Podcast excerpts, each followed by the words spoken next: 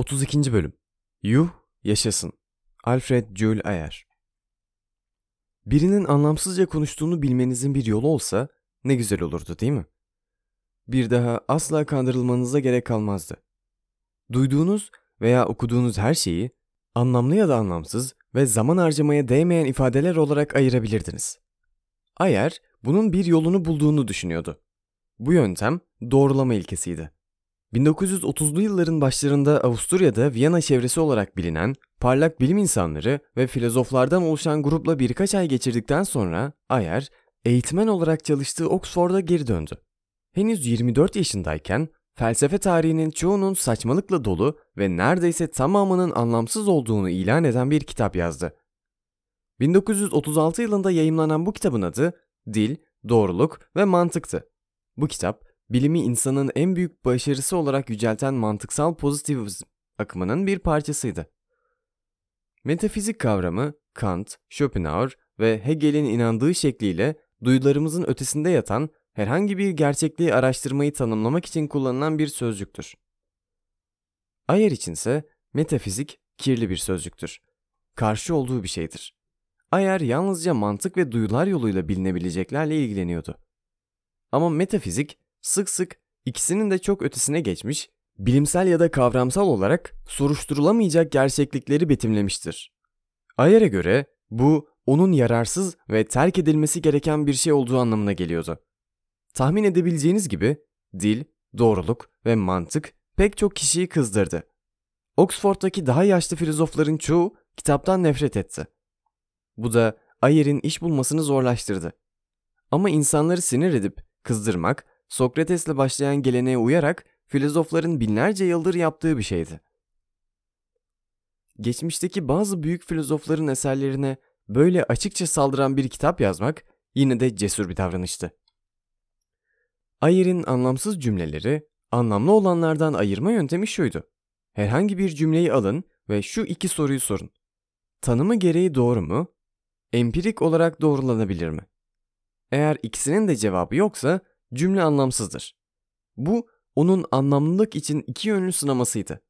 Yalnızca empirik olarak doğrulanabilir ve tanımı gereği doğru olan ifadeler filozofların işine yarayabilirdi. Bunu biraz açıklamak gerek. Tanımı gereği doğru ifadelere örnek olarak bütün deve kuşları kuştur ya da bütün erkek kardeşler erkektir verilebilir. Bunlar Emmanuel Kant'ın terminolojisinde analitik ifadelerdir. Deve kuşlarının kuş olduğunu bilmek için araştırma yapmanıza gerek yoktur. Bu deve kuşunun tanımının bir parçasıdır. Açıkça dişi bir erkek kardeşi sahip olamazdınız. Emin olun bir cinsiyet değişimi söz konusu olmadığı sürece bir tane bile kadın erkek kardeş göremezsiniz. Tanımı gereği doğru ifadeler kullandığımız terimlerde dolaylı olarak belirtilini ortaya çıkarır. Buna karşın empirik olarak doğrulanabilir ifadeler, Kant'ın dilinde sentetik ifadeler bize gerçek bilgi verebilir. Bir ifadenin empirik olarak doğrulanabilir olması için o ifadenin doğru ya da yanlış olduğunu gösteren bir tür test ya da gözlem olmalıdır. Örneğin eğer birisi bütün yunuslar balık yer derse birkaç yunus bulup onlara balık verir ve yiyip yemediklerine bakabiliriz. Hiç balık yemeyen bir yunusla karşılaşsaydık o zaman yukarıdaki ifadenin yanlış olduğunu anlardık. Bu hala Ayer için doğrulanabilir bir ifadedir. Çünkü doğrulanabilir sözcüğünü hem doğrulanabilir hem de yanlışlanabilire karşılık gelecek şekilde kullanır. Empirik olarak doğrulanabilir ifadelerin hepsi olgusal ifadelerdir. Onlar dünyanın kendisi hakkındadır. Onları destekleyecek ya da çürütecek bir takım gözlemler olmalıdır. Bilim onları incelememizin en iyi yoludur. Eğer bir cümle ne tanımı gereği doğru ne de empirik olarak doğrulanabilir ya da yanlışlanabilir ise Ayer'e göre anlamsızdır. Bu kadar basittir. Ayer'in felsefesinin bu küçük parçası doğrudan David Hume'un çalışmalarından ödünç alınmıştır. Hume yarı ciddi bu sınamayı geçemeyen felsefe eserlerini yakmamız gerektiğini ileri sürmüştü. Çünkü safsata ve yanılsamadan başka bir şey içermiyorlardı. Ayer, Hume'un düşüncelerini 20. yüzyıl için yeniden ele almıştır.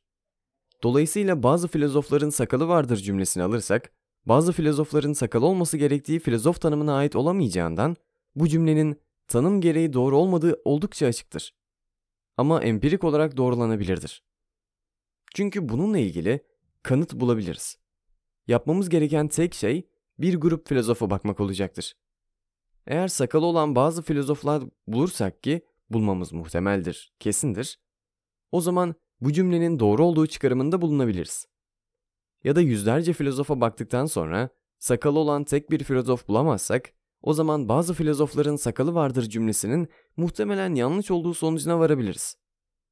Her ne kadar bütün filozofları incelemeden bundan emin olamasak da iki şekilde de doğru ya da yanlış olsun cümle anlamlıdır. Bu cümleyi odam ardında iz bırakmayan görünmez meleklerle doludur cümlesiyle karşılaştıralım.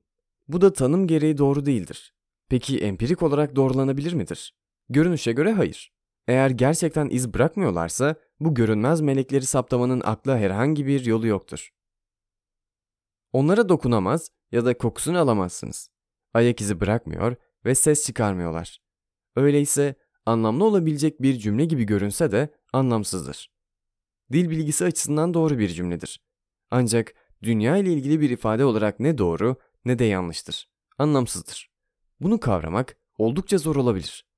Odam ardında iz bırakmayan görünmez meleklerle doludur cümlesi bir anlamı varmış gibi görünür.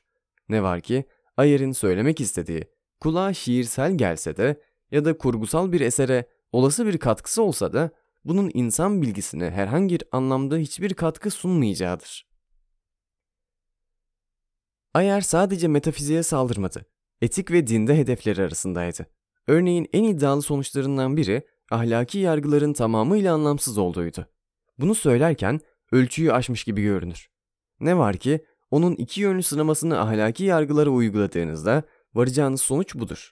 İşkence yanlıştır derseniz, ayara göre bütün yaptığınız işkence, yuh demektir. Burada yaptığınız yanlış ya da doğru olabilecek bir ifadede bulunmak yerine konuyla ilgili kişisel duygularınızı sergilemektir. Böyle olmasının nedeni işkence yanlıştırın tanım gereği doğru olmamasıdır. Bir olgu olarak kanıtlayabileceğimiz ya da çürütebileceğimiz bir şey de değildir. Eğer bu konuyla ilgili bir karar vermek için yapabileceğiniz herhangi bir sınama olmadığına inanır. Jeremy Bentham ve John Stuart Mill gibi ortaya çıkacak mutluluğu ölçecek faydacıların karşı çıkacakları bir şeydir bu. Bu sebeple Ayer'in analizine göre işkence yanlıştır demek tamamen anlamsızdır. Çünkü hiçbir zaman yanlış ya da doğru olmayacak bir cümle türüdür. Eğer merhamet iyidir derseniz tüm yaptığınız nasıl hissettiğinizi göstermek olacaktır. Tıpkı merhamet, yaşasın demek gibi. Duygusalcık, emotivizm olarak bilinen Ayer'in etik teorisi, beklenilebileceği gibi sıklıkla yuh, yaşasın teorisi olarak da tanımlanır. Bazıları Ayer'in söylediklerini başka bir yöne çekerek ahlaki olan önemsizdir. Ne isterseniz onu yapabilirsiniz dediğini düşünür. Ama Ayer bunu değil, bu konular hakkında değerlere dayanarak anlamlı bir tartışma yapamayacağımızı söylüyordu. Buna rağmen ne yapmamız gerektiği üzerine birçok tartışmada olguların tartışıldığına ve bunların empirik olarak doğrulanabilir olduğuna inanıyordu. Dil, Doğruluk ve Mantık kitabının başka bir bölümünde Ayer, Tanrı hakkında anlamlı bir şekilde konuşabileceğimiz fikrine karşı çıkar. Ayer'e göre Tanrı vardır ifadesi ne doğru ne de yanlıştır. Bu ifade ona göre kelimenin tam anlamıyla anlamsızdır. Çünkü tanım gereği doğru değildir. Gerçi Aziz Anselmus'un takipçileri ontolojik argümanı kullanarak Tanrı'nın zorunlu olarak var olması gerektiğini söylemişlerdir. Üstelik Tanrı'nın var olduğunu ya da var olmadığını kanıtlayan bir sınama da yoktur. Çünkü Ayer tasarım argümanını reddeder. Dolayısıyla Ayer ne Tanrı'nın var olduğuna inanan teisttir ne de Tanrı'nın var olmadığına inanan ateisttir. Daha ziyade Tanrı vardır ifadesinin diğer anlamsız ifadelerden biri olduğunu düşünür. Bazıları bu konumu ikteizm olarak adlandırır. Dolayısıyla Ayer Tanrı'nın varlığı ya da yokluğu ile ilgili olarak tartışmanın tamamen anlamsız olduğunu düşünen bir ikteisttir. Buna rağmen Ayer, ilerleyen yaşlarında bir başına sarsıcı bir olay gelmişti. Boğazına somon kılçığı kaçmasıyla bilincini kaybetmiş ve ölüme yakın deneyim olayı yaşamıştı. Kalbi yaklaşık 4 dakika kadar durmuş, bu süre zarfında kırmızı bir ışık ve birbirleriyle konuşan evrenin iki efendisini görmüştü. Bu vizyon onun Tanrı'ya inanmasını sağlamadı.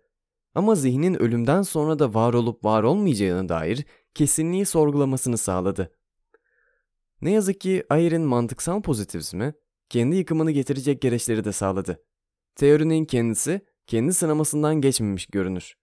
İlk olarak teorinin tanım gereği doğru olduğu açık değildir. İkincisi de onu kanıtlayacak ya da çürütecek herhangi bir gözlem yoktur. Böylece kendi ölçütlerine göre teori anlamsızdır. Felsefeyi nasıl yaşamalı sorusunu cevaplamalarına yardım etmesi amacıyla kullanan kişiler için Ayer'in felsefesi hiç kullanışlı sayılmazdı. İkinci Dünya Savaşı sırasında ve hemen sonrasında Avrupa'da ortaya çıkan bir akım olan varoluşçuluk ise bu konuda umut vaat ediyordu.